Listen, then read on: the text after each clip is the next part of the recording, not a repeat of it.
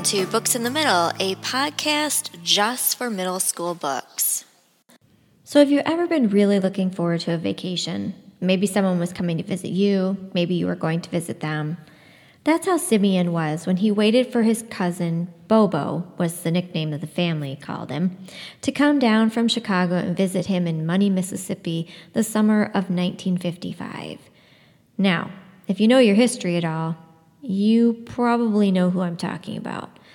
Bobo's name was actually Emmett Till, and he was 14 years old when he went for a visit down south to stay with his uncle and his cousins. Emmett, however, never left because he was killed. A few days after Bobo and their other friend Wheeler arrive, they decide they're going to go into the little small town of Money and just hang out on the front porch of a convenience store, the Bryant Little Convenience Store. So at one point, Bobo decides to go inside and buy some candy or gum.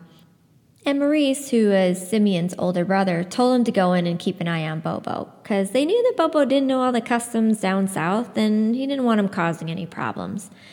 So he goes into the store with Bobo, no big deal. Bobo buys his stuff from Carolyn Bryant, the lady that's working at the counter, and they go back outside and they're just hanging out on the steps.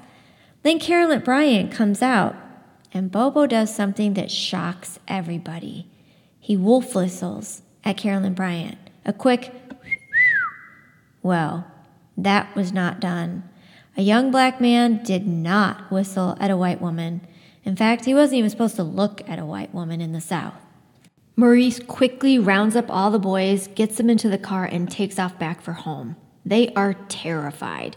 They have no idea what is going to happen. Bobo seems completely perplexed as to why this is a big deal, but they tell him this is a serious issue, what he just did.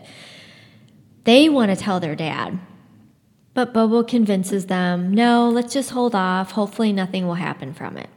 So they wait. A day goes by, another day, everything seems okay.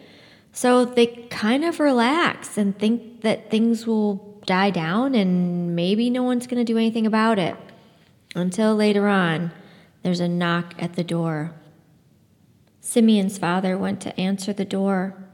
There were two white men standing there. The white men entered the house through our front guest room, where Wheeler and Maurice were sleeping. Dad woke Wheeler up first. Milam told Dad that Wheeler was not the boy he was looking for. He was looking for the fat boy from Chicago. Then I heard loud talking in my bedroom.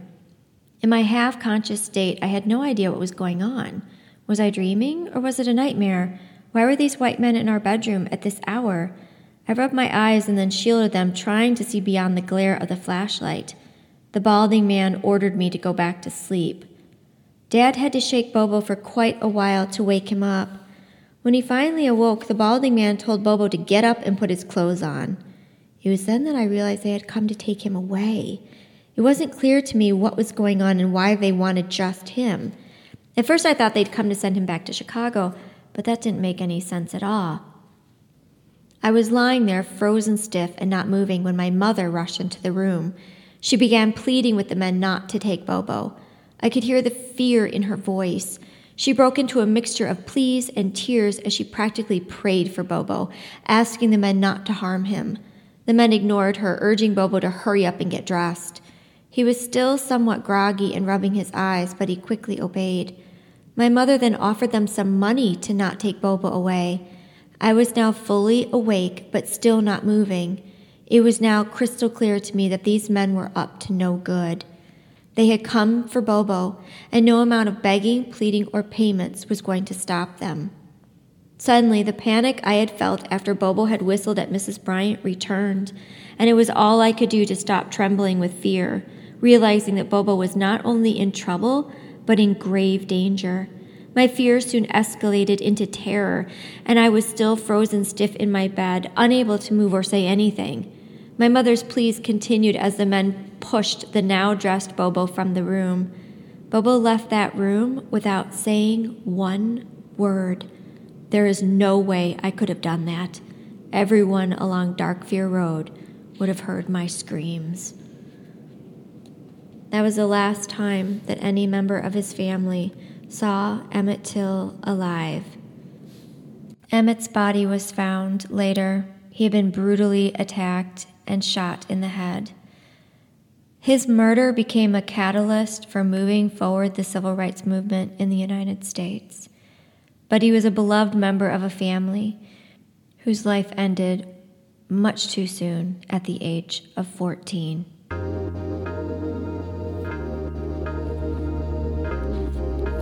Simeon's Story An Eyewitness Account of the Kidnapping of Emmett Till by Simeon Wright with Herb Boyd.